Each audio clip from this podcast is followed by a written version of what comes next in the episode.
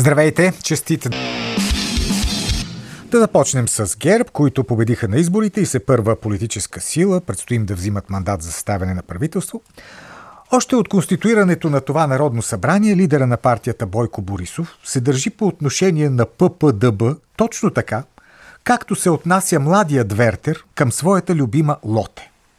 Подобно на прословутия герой на Гьоте, Борисов обикаля обекта на чувствата си, т.е. ППДБ, и то им обяснява колко много ги харесва, как не може да живее без тях, т.е. не може да управлява без тях.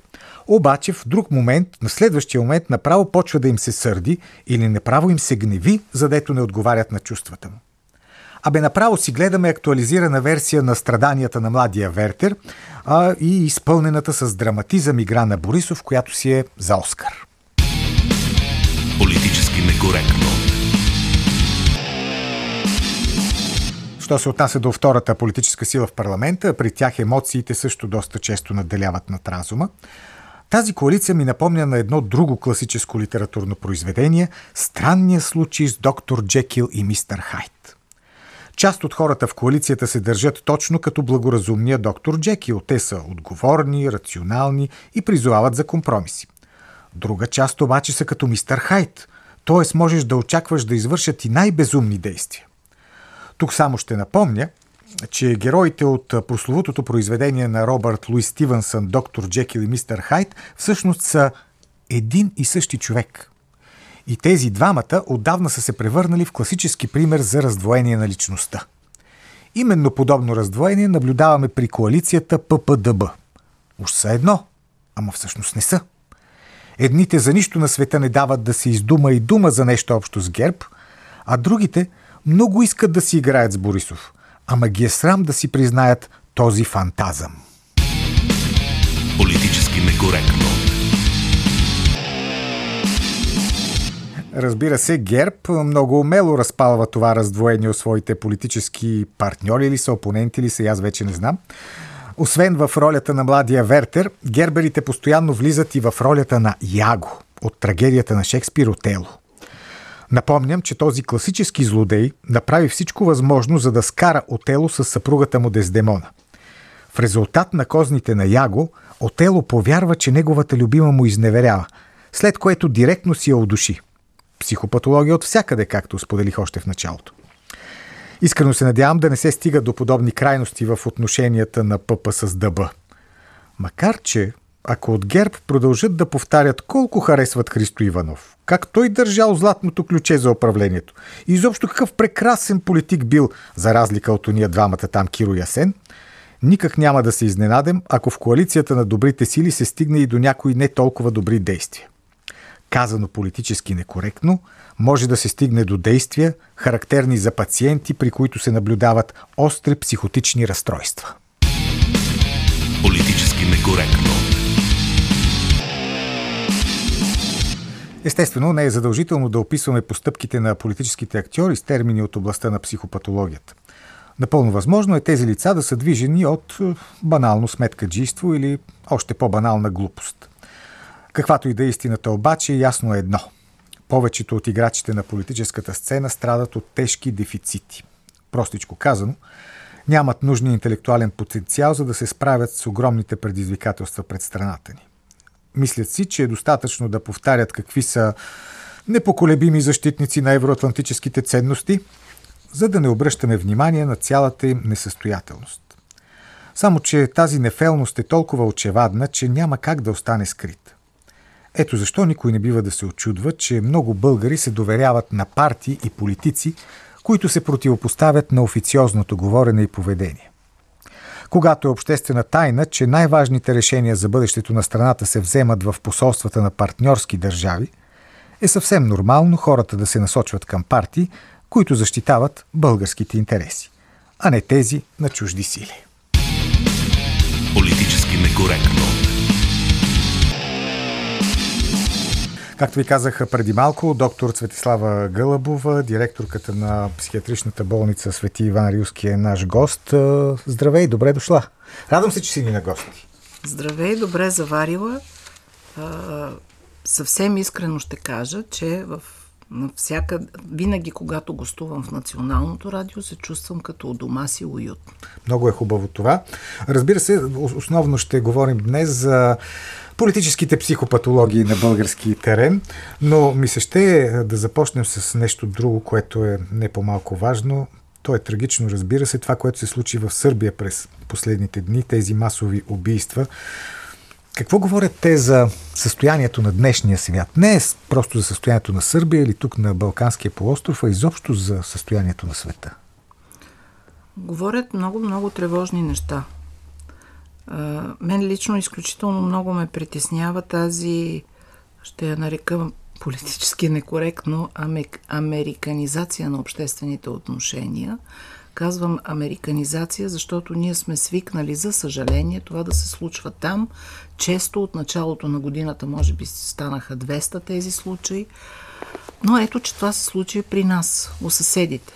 При хора, които са с а, м, нашия бит, с нашата душевност, с нашия менталитет, балканци хора.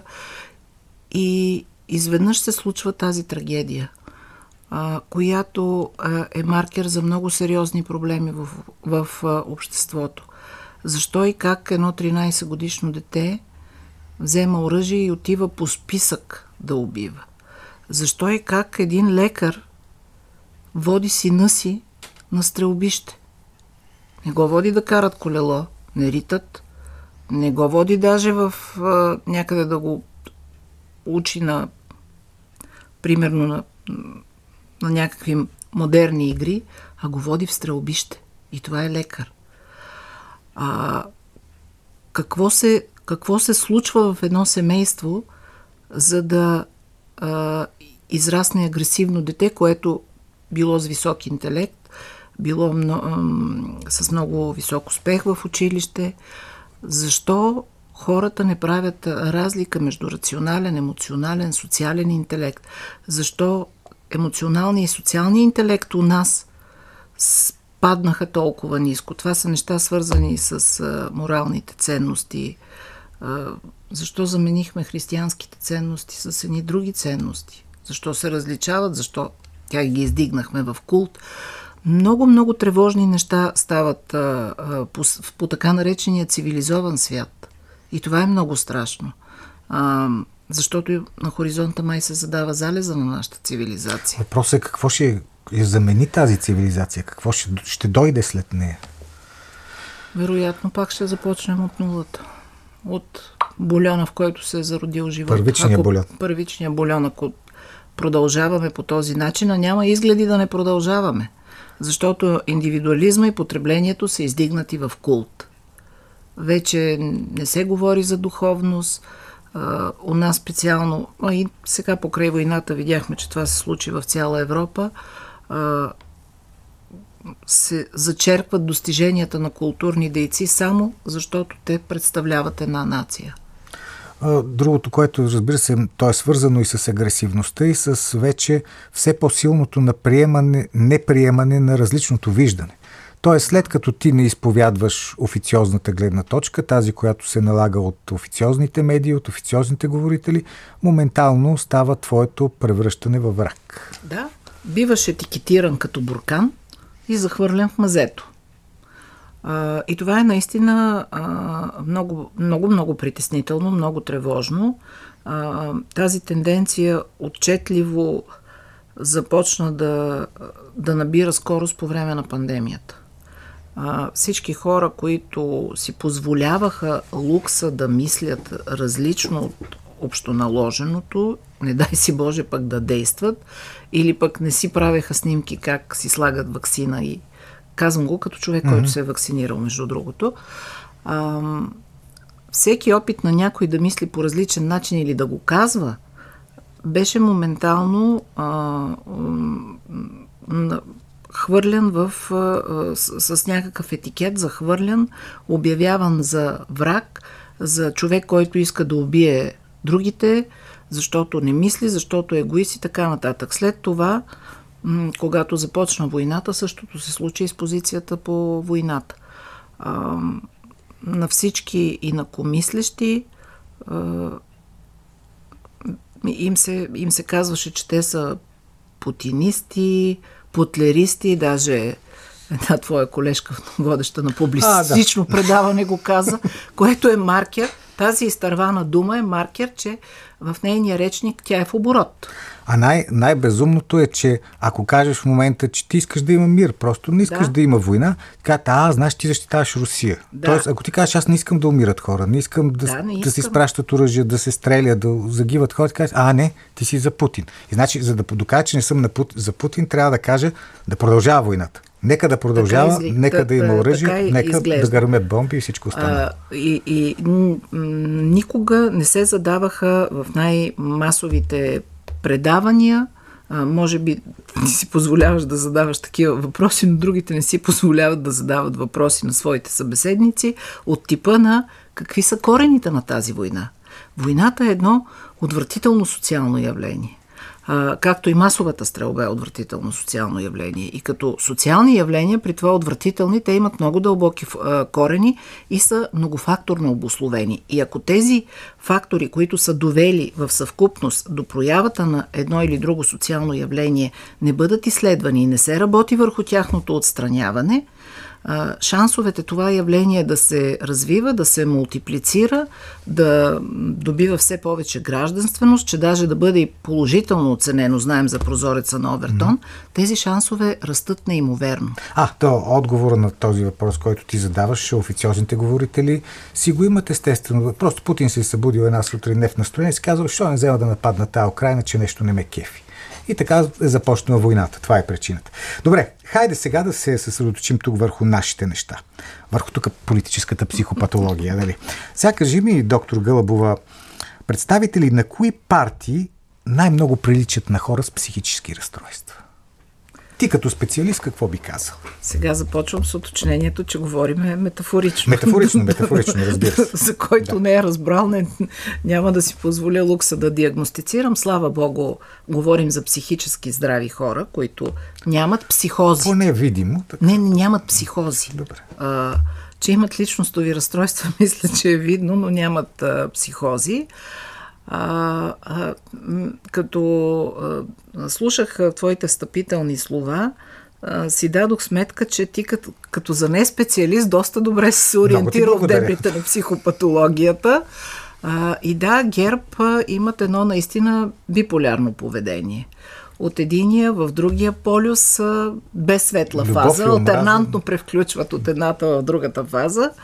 А, като разбира се, за това много им помагат а, техните опоненти, другари, не знам как да ги нарека, защото... И там е и там е така. Историята. Там е двойствено, но там е двойствена вътре в самите uh-huh. тях, докато ГЕРБ са монолитни в биполярността си, другите са а, шизофренно биполярни, защото наистина едната половина а, не знае или не иска да знае какво прави другата, или пък точно знаеки какво прави другата, uh-huh. предприема действия без да мисли, че може да навреди на, на цялото.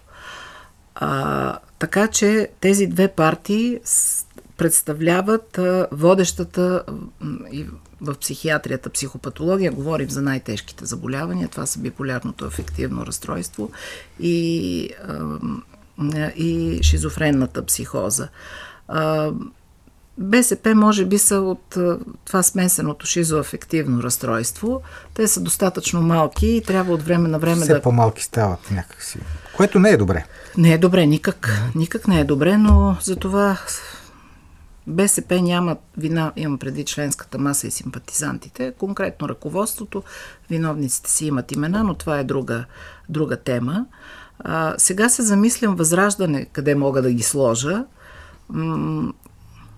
Те нарастват, за разлика от те, БСП, те която нарастват, пада, възрастване качва. Те нарастват качва. и нарастват като един а, упорит и целеустремен тинейджър, който не приема абсолютно никакви съвети за, а, за своето поведение. Има си някаква цел, а, гони си целта а, и това, че някой отстрани казва, ама виж какво ще си разбиеш главата, не ги спира. А, но за мен лично а, това е проблем. Това е проблем, защото а, чак пък толкова никаква диалогичност, поне на видимо ниво. Сега не знаем какво става в колуарите на, апартамент, на парламент. На, апартамент, парламентарния апартамент никога не можем да сме сигурни какво се случва. На видимо ниво те показват една изключителна недиалогичност, изключителна ригидност в поведението, а, която за удобство я наричат принципност. Но не съм сигурна, че са принцип. Знаеш ли аз как си го обяснявам? Тук бе, излизам от твоята сфера на психопатологията, защото, както ти каза, не съм и специалист. А, по-скоро това е съзнателно поведение, опитвайки се да привлечеш гласовете на мнозинството от хората, които са разочаровани от всички. Да. Тоест, мнозинството българи не харесват всички политически партии. Бе, значение леви, десни, гер, пъпа и така нататък. И Възраждане съвсем естествено се опитва да привлече тези хора и за това действа така, за това действа срещу всички и казва, вие всички сте, не ме интересувате, не искам да се съобразявам с вас и така започват така да бъдат харесвани да. от мнозинството. Така, връщаме се към психопатологията. А, манията за величие или комплекса за малоценност движи политическите актьори. Кое от двете е по-силно? Или двете в някаква равномерна да, степен? В, в, в, в така много голяма степен може тези две неща да бъдат разглеждани като двете лица, двете страни на една и съща монета. Много често хората, които имат комплекси, демонстрират самочувствие, демонстрират самоувереност, а, а, даже самонадеяност, но дълбоко в себе си а, са хора, които а, те затова понякога са и агресивни, защото са а, всъщност са дълбоко неуверени, имат много сериозни, сериозни комплекси. А, нашите политици, говорим за парламентаристите ни, доколко са политици е съвсем отделен въпрос, но... По название са такива. по название са такива. А, както ти отбеляза в встъпителните си думи, има доста дефицити. Доста дефицити, при някои са видими интелектуални, в смисъл, че не достигат нивото, за което претендират, че имат, макар да имат там някакви дипломи, дипломи така нататък, но имат много сериозни дефицити по отношение на емоционалния и социалния интелект и много сериозни дефицити по отношение на морала.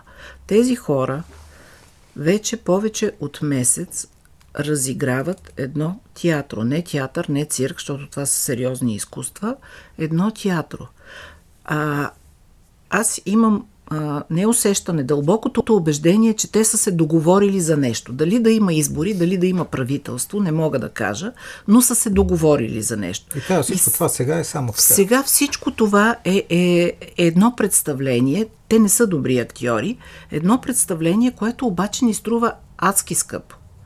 Чисто финансово ни струва скъпо, времево ни струва скъпо и, и като а, перспектива и хоризонт ни струва много, много скъпо, но те изобщо не се интересуват от нас. Това е факт. Видяхме го и в предните къси парламенти, кои са им приоритетите, а, а, как, за които те непрекъснато говорят.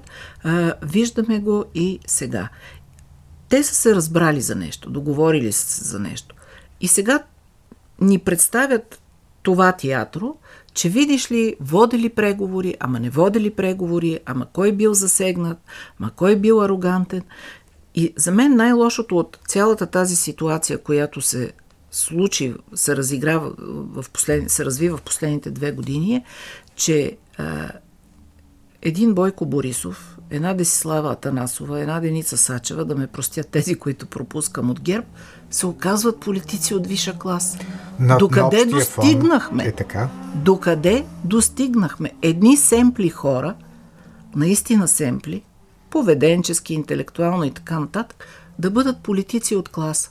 А всъщност Борисов ми прилича на един питон, който се увива, увива, увива и в един момент ще направи штрак и ще а, задуши жертвата А, а на мен пък ми прилича на от тези кобри, дето хипнотизират заека. Да. Нали, ППДБ са заека и Борисов като ги погледне така и те застават и вече ни добре ниво пълнистом, Сабок имат така в а, съгласие.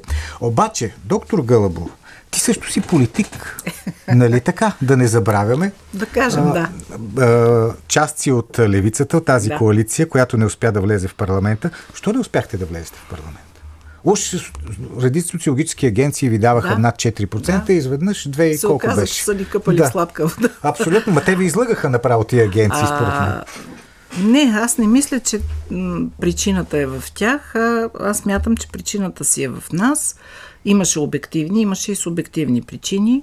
Обективната причина, без да звучи като извинение, е, е, че ние бяхме за много малко време на терена.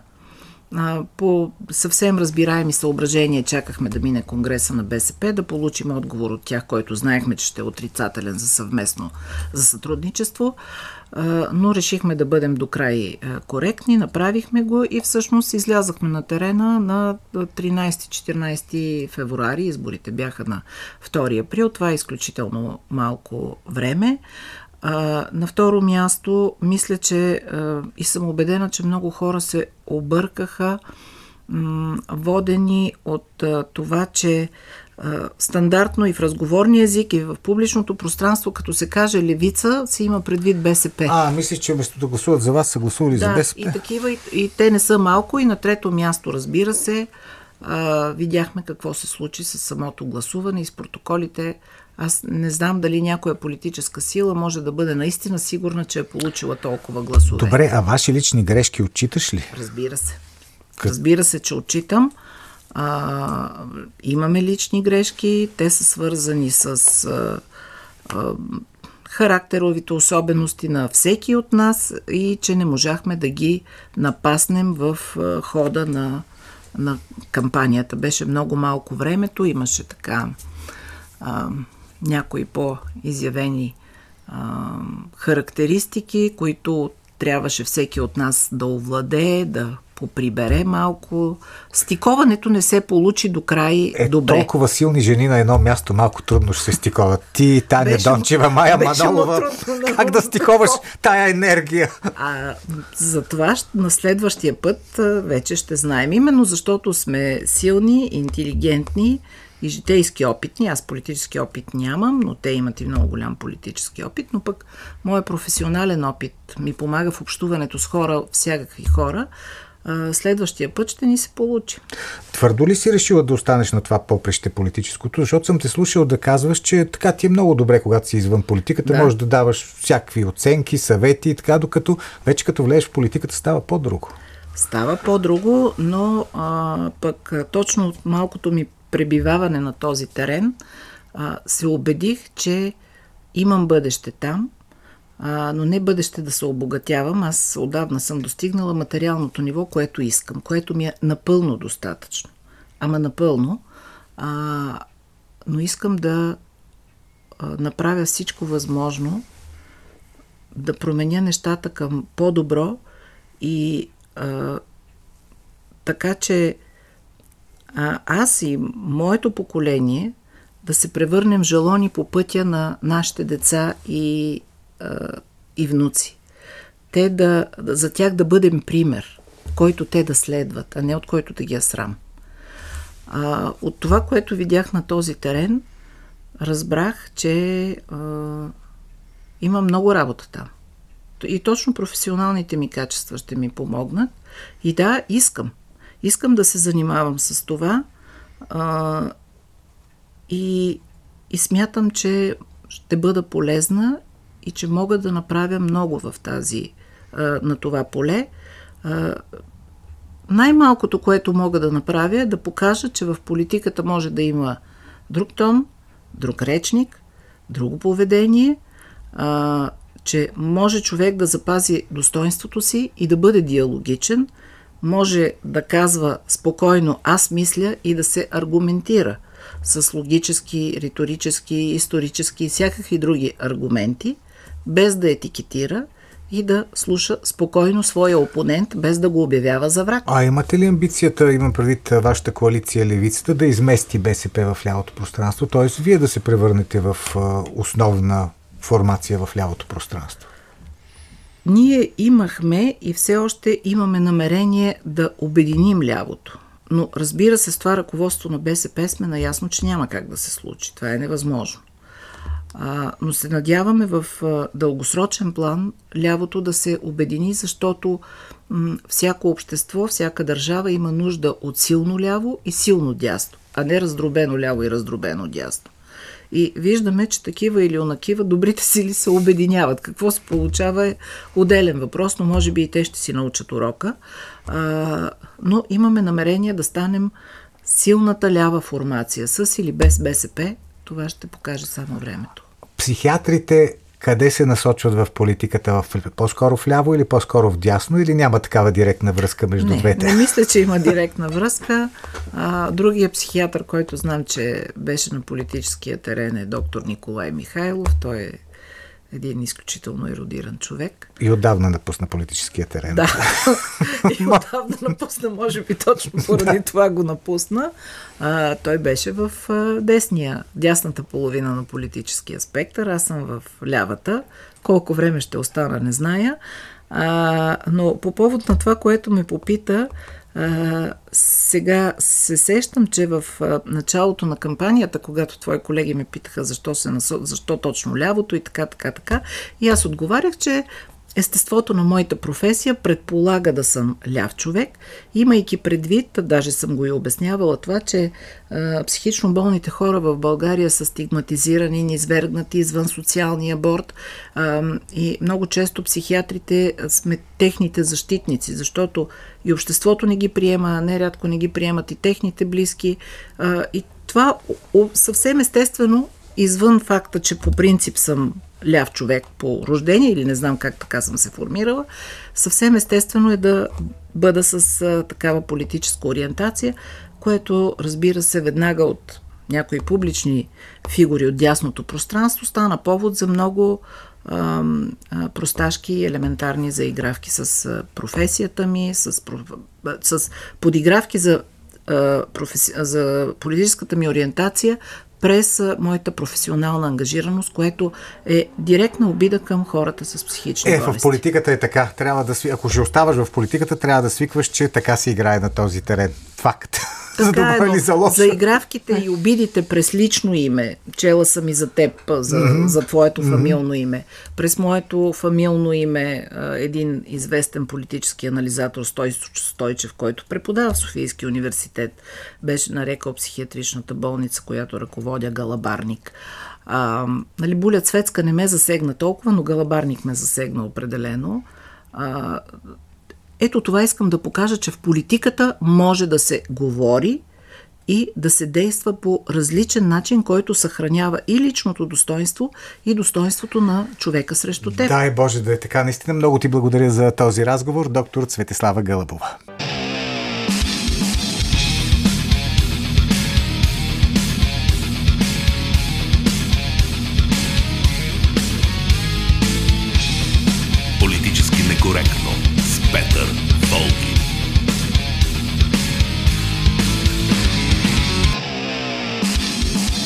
Днес разговаряме по темата. Кой според вас би носил най-голяма отговорност, ако правителството, ако парламентът не успее да състави, да излъчи правителство? Коя от всичките партии, които сега се занимават с тази важна дейност. Разбира се, може да коментирате и всички останали важни, съществени теми от политическия живот в България и извън България. Малко мнение сега ще ви прочета от нашата страница в Фейсбук, политически некоректно. Людмила Стоянова, правителство ще има, ще се договорят, както се договориха за избора на председател на ротационен принцип, макар че такова чудо няма в Конституцията, ще договорят постове и порции. Трябва да има промени, предлага госпожа Стоянова в избирателния кодекс и за легитимни избори да се признават тези с 51% участие на избирателите. Така Юлиан Тинев, основният проблем в България е, че никой не носи отговорност, особено в политическия живот. Оттам тя се предава и в а, други сфери на нашето общество. А, Калин Константинов, след поредния провал да се състави правителство, отново ще започнат взаимни обвинения, но нито една партия няма да понесе толкова големи последствия, колкото ако сключи безпринципна коалиция, само за да бъде сформиран кабинет.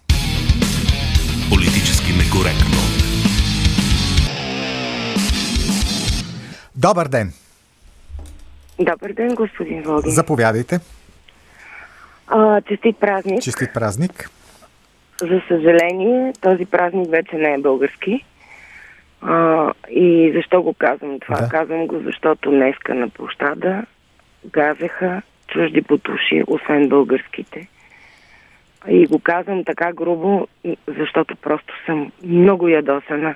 Това в историята на България не се е случвало никога на военен парад, а, на празник на българската армия и храбростта на българската армия да газят чужди бутуши с чуждо знаме. А какво имате предвид конкретно?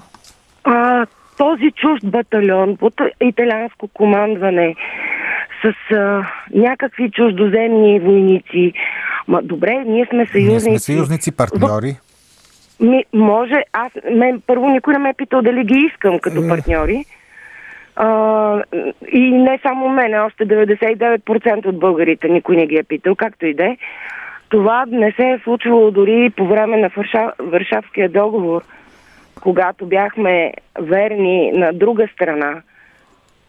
Това не, не, не са си го позволявали никога, никой. А да не говорим за тия глупости, дето ги говореха тия генерали български ушким, Просто нямам думи, възмутена съм до мозъка на костите. А я кажете сега за парламента какво мислите. Ще успее ли да излъчи правителство или всичко е умряла работа? сега, а, това не е парламент, нито е Народно събрание. Е, номинално е. По а, така му казват. А, това е една а, психиатрична болница а, или психиатрично учреждение. А, много добре бяхте избрали госта си днеска. А, това е една лудница а, и единствените, които ще спечелят от а, лудост, а, са българите и възраждане. Mm. М- мое мнение. и дано да стане така. Аз се моля за това. А, не знам какво да кажа. Просто... Ами добре, разбирам ви. Благодаря ви. Всичко добро ви желая. Добър ден. Добър ден, здравейте, господин Богин. Здравейте. Чуваме ли се? Чуваме се, честит празник.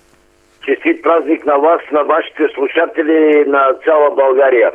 Иван Минчев се казвам, предполагам, че а, ще ми дадете пак тези две минути чувств, които ми давате обикновено. Добре. А, супер, окей.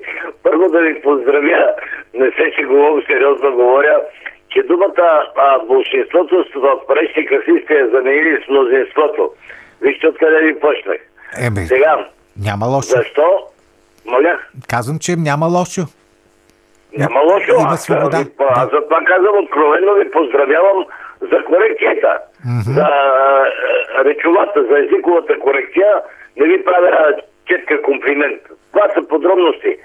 Сега, да ви отговоря първо директно на въпроса да. и ще се обоснова, ще докажа това, че а, кой е виновен за uh-huh. това, че няма да има правителство. Предполагам или толкова стане, а, ще бъде рехаво, неустойчиво, не с много време на дълъг мандат. Народът е виновен, господин Богин, защото малко историческа подробност. Така. След 9 септември 1944 едни хора, в края ще ги назовя, направиха Народния съд и избиха цвета на България. След това тези хора в концлагер изхвърляха живи българи, християни, християнина уби християнина, живи на прасетата в Белене ги хвърляха да ги разкъсват прасетата, защото са техни опоненти, потърпевшите. След това тези хора, господин Болгин, премълчаха Чернобилската криза. Аз съм татко на Чернобилско бебе. Моя син се роди 87 година на 10 април. Няма да говоря за трагедиите, които трагедии, множествено число го казвам, които съм изживял. И тези хора премълчаха Чернобилската криза, за да бъдат суверени, за да бъдат заедно с а, да, уния хора, които ни покровителстваха. Само направете връзката, направете връзката с днешния ден и съставянето на правителство. Ами връзката е тази, че народа, въпреки всички тези неща, гласува пак за тях. Народа гласува за тези, които е... караха, а, промяната ни караха с 45-50 милиарда а, евро за... Е, какво общо има? Като какво общо има продължаваме промяната, продължаваме промяната и ГЕРБ, какво общо имат с Чернобил, пък да не говорим за лагерите от преди 50 години? Ами това, че народа и за тях, това е общо, че народа не знае как да гласува продължаваме промяната за а, една седмица изхарчиха 9 милиарда евро. Е, а това е друго сега. евро е някаква огромна сума и народа пак отиде да гласува за тях. Виновен за всичко ще е за За всичко е виновен тези, които не знаят как да гласуват. Е, добре, благодаря ви, макар че така малко прекалено обобщаващо звучи това обвинение. Нали, когато има вина, тя е конкретна, нали, конкретни хора. Не можем да кажем, поне аз така си мисля, че виновен е народа или виновни са американците или руснаците или англичаните. Винаги трябва да има конкретни хора, които да носят вината. Благодаря и нататък. Добър ден. Добре. Заповядайте. Ами, а не, тук българите нещо сме като вечен слугинаш. Употреба, от който ни дойде голем брат от някъде, където и... Аз съм гледал документален филм за нашите земеделци, които са избягали след 44-та на Запад. Мгм. А, и там а, вече възрастни хора, 80-90 годишни, как се погребват един други. Вече, вечно са били охрана на базите на, на щатите в Федерална република Германия. А, после, нали, тук побяхме в а, Кербала, там коалиция на желаящите. Да, пак бяхме част, да. охрана, пак понесохме жертви. А, понеже съм бил в едно село Каменец, тук имаше летище и тук е руски бутуш е марширувал здраво, обаче той гледа а, момчето Руснак с бутуш. Аз за първ път освен на филмите съм виждал на живо бутуш. Мгм. Е, Но обикновено бяхме с някакви кубинки там или Да. по-тежки цинтове. А, те обаче те гледаха над мен, но те бяха като така привилегировани. Империалисти. Е, империи. големия брат, да. И, и то сега днеска то, до утре ония. Капа нямаме едни политици, дето да замислят за България, като Стамбулов, така да... Ето, като казвате Абе, за чак Не, политици... не, вие, не, вие, ами, нали да си гледаме нашото. Аз искам да кажа за нашите политици нещо. Те Да, много и освен това, трябва- смятате ли, че нашите политици, сега ето точно тези, които са в парламента, ще успеят да съставят правителство или за пореден път няма да успеят? Как оценявате шансовете? Ама тя инерцията е взета. Но аз искам да кажа, че те са за употреба. Те са за здрава употреба и то в сексуален аспект. В какъв Нали? смисъл? Не ви разбрах. Дали ме чувате или не ме чувате? Може би пропадна тази връзка. Добре. Добър ден. Да, заповядайте. Добър ден, Никола Киримов от Хайри Да, Врачан. господин Киримов. Слушам ви с радост и се радвам всеки път, когато може да има такова предаване публицистично, защото да ви кажа честно, аз не гледам телевизия от 2013 година, за- както свалиха антените от покривите и не съжалявам. Слушам Хоризонт и Радио Види, но а, искам да ви кажа, че това е радост за мен, защото мога да се насладя, че обаждат се различни хора Така е. и няма кой да ги а, притеснява. Да. А, за прокурора главния. Да. Значи, преди месец и половина-два съобщиха, а, нали, дадаха по радиото, че флашки там, кой кого заплашвал. Аз още тогава разбрах, че това е една подготовка на населението, на народа, на, на аудиторията да чуят нещо. А, и, и това нещо беше една подготовка за днес, за преди на 1 май, нали, Да. то е псевдоатентат. А, И още в първата минута, след като съобщиха за това нещо, аз разбрах, че това е измама, това е, подго... това е просто една фалшива такава а, фалшив атентат и така нататък. А каква е целта според вас на цялото упражнение? И другото, и другото, ще продължа пак. Да. Значи, сменил си маршрута. А, след това казаха, че а, си сменил колата. Ами всички тези неща, като ги подрежиш, от преди два месеца казаха, че щел да, а, щели да го трепят. А, на 1 май казаха, че атентат и веднага разбрах, че това е някаква фалш. Значи, сменил си маршрута, сменил си и колата. Е, това А каква значи, според че- вас е целта на, ако приемем, че това е постановка, както вие казвате, каква би могла да бъде целта на една такава постановка? Ами за да, за да го съжалят хората и да почнат да му вярват. А, това е. Но сега за, за, за, за това, което е за парламента, нали, за Да. правителство. Според мене няма да се случат нещата некъде към 80%, може би 85% да шанс на, да се състои правителство, защото все пак ДПС, БСП ще решат нали, там между- помежду си. Но искам да кажа друго. Човек трябва да познава доброто, за да прецени кое е злото. Аз като християнин, като човек, който Бог е призвал да му служи, аз съм Божий служител, Значи, искам да ви кажа, че човек трябва да познава доброто, за да прецени кое е зло. Днеска никой не познава доброто. Значи, То много са свещениците. трудно, А, дори днеска на 6 май в Перник се кланят на една мърша там, на една ръка да ма прости Бог. А, това ако са светите съм сега, но това е, това е престъпление, защото Библията казва да не се кланяте на Творца, Ема а светите на мощи. Твореца. Светите мощи. Така църквата ги почита и хората за това се кланят, нали? Ето, но според канона на Библията, който е признат а, от 66 Божии книги, това е съвършено мерзост. И църквата казва и така, друг че трябва човек да познава доброто, за да прецени кое е злото. Днеска злото е бълва от всякъде. Значи, дяволът, както в книгата на праведния Йов, казва, че обикаля земята и търси кого да погълне. Ама така е, то с дявола са много деликатни нещата, защото понякога дяволът ти изглежда абсолютно чист и все едно е най-прекрасното нещо на света, па после се оказва нещо съвсем различно. Благодаря. Добър ден. Ало, Да, заповядайте. добър ден. Добър ден. Аз не съм. Вие сте, да. А, честит празник ви Честит празник. А, по отношение на правителството, смятам, че избора, който имаме от а, хора, а, е това, което имаме. Така И е. за това варианта, за да получиме нещо, мисля, че трябва да им отнемем правото, за това те да се договарят сами за нещата. А, мисля, че с една малка промяна в а, закона избирателния може да се направи така, че всеки път при всеки избори да има а, избран парламент. Как правителство? А, при каква промяна според вас трябва да бъде извършена? Ами, а, за мен е най-добрата промяна, може би ще бъде като на кметските избори. Примерно да се направи един а, балтаж. Като оставаме нещата така, по начина по който са до сега. Нали, кандидат са си 1200 партии, Аха. а, гласуваме си, избираме една с 52%, съставя си правителство и всичко е окей. Обаче в случая като този в момента, в който не може да се състави едно правителство, а, първите две партии отиват на балтаж. А останалите какво правят? Така, останалите остават. Затова ще ви кажа. А, първите две партии отиват на Балтаж, но те няма да се борят за цялата 100%. Те ще се борят само за 121 гласа. Тоест за 51%.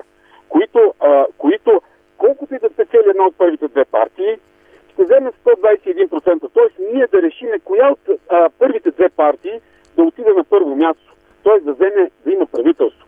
А останалите партии, включително и втората, която е била на Балтаж, ще си разпределят остатъка от а, половината парламент. Тоест нещо като Да. продължение на избори. Редовното време е като завършило как си, после правим това продължение. Ще ни гарантира, това ще ни гарантира, че ние винаги най-много с един Балтаж ще имаме избрана партия.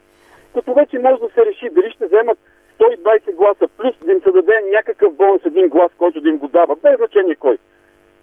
Това път а, ходят, а, който да им го дава този глас, за да имат едно правителство. Но това ще е само в случай, когато те не можем, т.е. ние хората не можем да изберем и някой с повече от 51%. Ето, като гледам, ние непрекъснато не можем да изберем, защото... Ами ето за това, това правителството ще им отнеме, ще им отнеме правото, т.е. ние като се задължат във времето между първия избор и втория да направят едни дебати между първия и втория, включително с останалите. И ще стане много интересно, защото ние хората ще знаем. То ще стане като, не се срещате, като отидете пред сладкарницата има а, много сладки неща и не може да си изберете никой. Кое да си изберете, да. Винаги, винаги взимате най-лошата.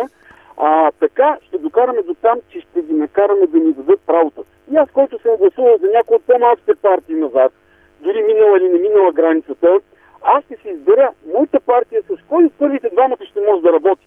И ще дам гласа за него, т.е. ние ще отнемем по-малко от гласовете на първите, на останалите, те пак ще си влезнат. Само, че ще е процентно. Все едно ще имаме два, два парламента, ама долна и горна камера, за която всичките останали партии, влезли в а, прескочили границата, ще си останат за, за долната партия, т.е. за половината от парламента. Разбрах ви, да, разбрах ви. Благодаря ви за мнението. Просто, просто трябва да свършим. Интересно беше ваш, вашето предложение. Интересно е да се обсъди. Още един слушател ще чуем. Добър ден. Добър ден. Заповядайте. Здраве на всички свестни хора, най-вече на предробителите. Димитър съм от Пидоп. И честит празник. Никога не съм се интересувал от социални мрежи, не смятам да го правя. Да, пълно с е, използвачи ментета, нали? Просто много често трябва да си казваме кръвта на вода не става. Да, защо? Оттам идва всичко. И дали се е казал а, Джандара Методи или е бил а, милиционера методи. Той си е, като си е бил калпал, си е такъв и не бива да съпоставяме онова време с това. Просто кръвта на вода не става. А я ми кажете сега Такива за лица- правителството какво ще стане. Ще има ли правителство в този парламент? Как мислите? Правителство ще има, когато всички тези лица, които от времето, знаете, братниците станаха милиционери. И Ако милиционерите. някой не го знае, ако някой не го знае да не вземе да се поинтересува, подмятат се едни и същи по кръвна линия и съсипват България. Тези лица трябва да се изчистят. Както и да си го мислиме, както и да му изглежда на някого, това си е самата истина. Методиевци, бойковци, е такива всички милиционерски подлоги или стражарски, които са правили поразии на народа, просто трябва да се махнат. Еми, Не то само зависи от- хората, които гласуват. Като гласуваш за една партия, тя ще влиза в парламента, ще прави правителство. Като спреш да Точно гласуваш за нея, да. Тя няма на да вода става. парламента. Бъдете живи и здрави! Бъдете живи и здрави и вие. Благодаря ви. Политически некоректно. Мнение от социалните мрежи в Телеграм Ивайло Тодоров относно правителството. Това е борба между това кой да осъществи властта, т.е. до разграбването, защото си мислят, че е дошла жътвата след толкова години инвестиции в предателчета с български паспорти. Значи властта между англосаксонците в лицето на ППДБ и германските фундации в лицето на ГЕРБ. Петър Бързаков. Крайно време е президента да им дава мандатите и да се престане с това театро. А Рашко Золков казва какъв прогрес може да очакваме при наличието на стотици партии. Малумните закони, някои от които с обем стотици страници, кой как може да ги изучи, да ги прилага и да следи прилагането им. А освен това, нашият слушател, чието мнение цитирах преди малко, Ивайло Тодоров, явно той е чул нашия анонс, където го казваме, че ще има в предаването специално за Франция, за френските събития от 68 година. Той ни призовава подробно разкажете за събитията във Франция, защото нашите марионетки, които ни управляват и техните обслужващи медии, акцентират само за тези събития в Чехия през 68 Другите се игнорират. Тогава са и подобни събития в Мексико с студенти също през 68 година. Ето сега ще стане дума за Франция в коментара на доцент Александър Сивилов.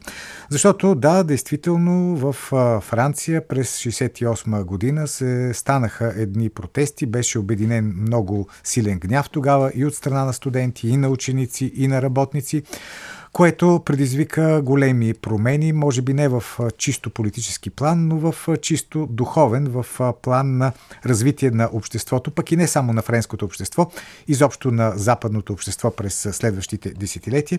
Така че сега слушаме Александър Сивилов. След края на историята.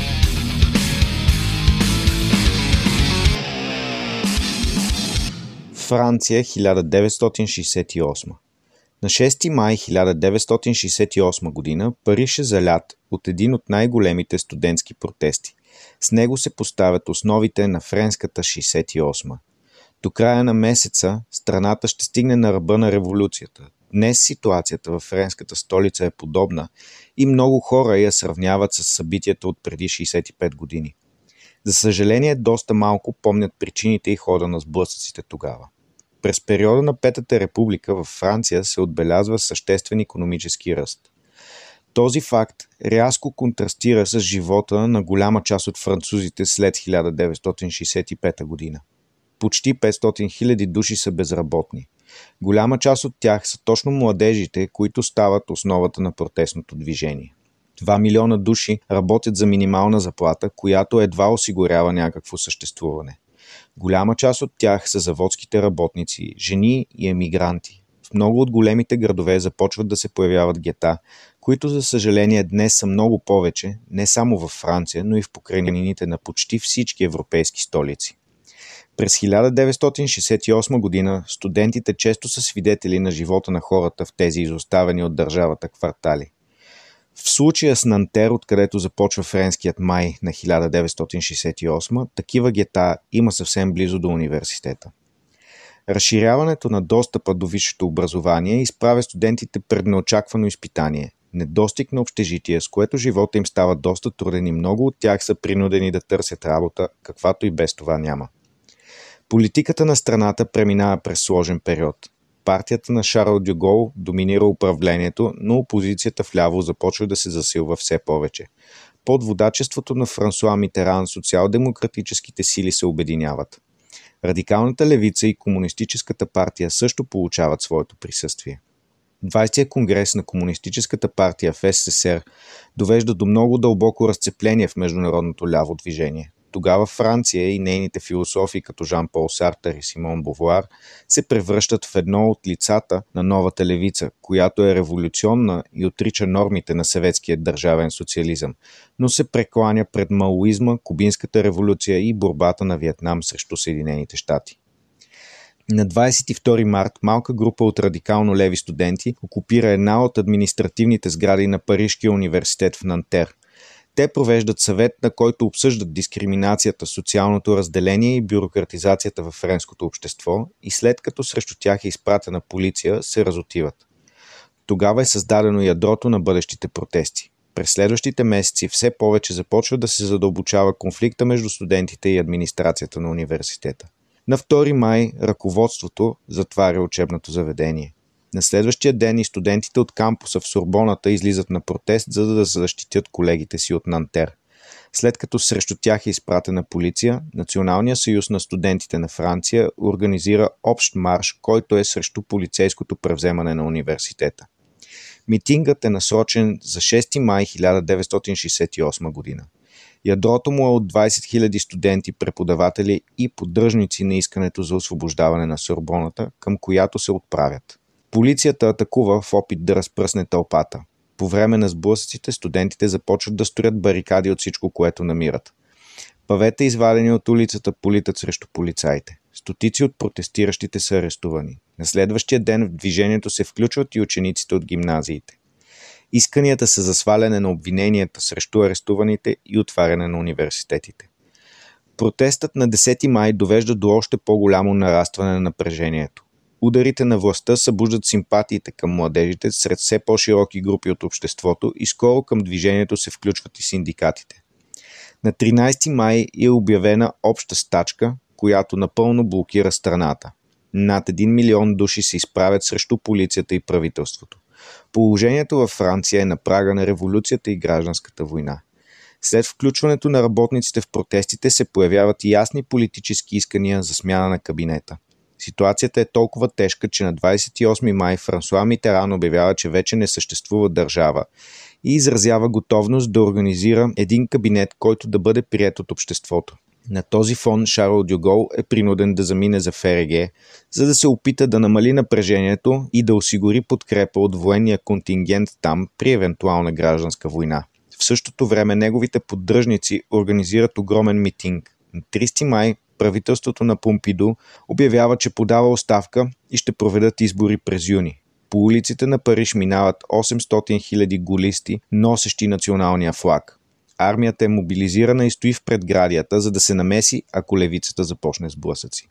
По този начин загасват майските протести във Франция. От една страна се дава надежда за промяна с оставката, а от другата страна стоят силите на държавата, полицията, армията, организираните превърженици на правителството. Днес повечето от нас помнят само лозунгите на студентите. Забранено е да се забранява и плажът е под паветата. Водачите на младежите казват, че тогава са направили социална революция, но не са успели да постигнат политическата, защото следващите правителства в страната, независимо че са десни, се опитват да поддържат социалния баланс. За съжаление, 65 години по-късно ножицата между бедни и богати в обществата на Европа се отваря все повече. Във Франция недоволството се засилва с годините. Започна се с движението на жълтите жилетки, които протестираха срещу цените, а сега протестите са предизвикани срещу увеличаването на пенсионната възраст и социалната и економическата криза. За момента те са ограничени там, но при днешните самозабравили се елити, които не знаят какво е да живееш от заплата до заплата и да трябва да избираш между това да си платиш тока или парното, е напълно възможно 1968 година да се върне. Доцент Александър Сивилов. Некоректно. Завършва днешното ни издание. Утре от 12.20 отново политически некоректно с Силвия. А сега след новините Цвети Радева и имат ли песните спиране. С вас разделят Антон Пиперов, Борислава Борисова и Велина Георгиева. Аз съм Петър Волгин.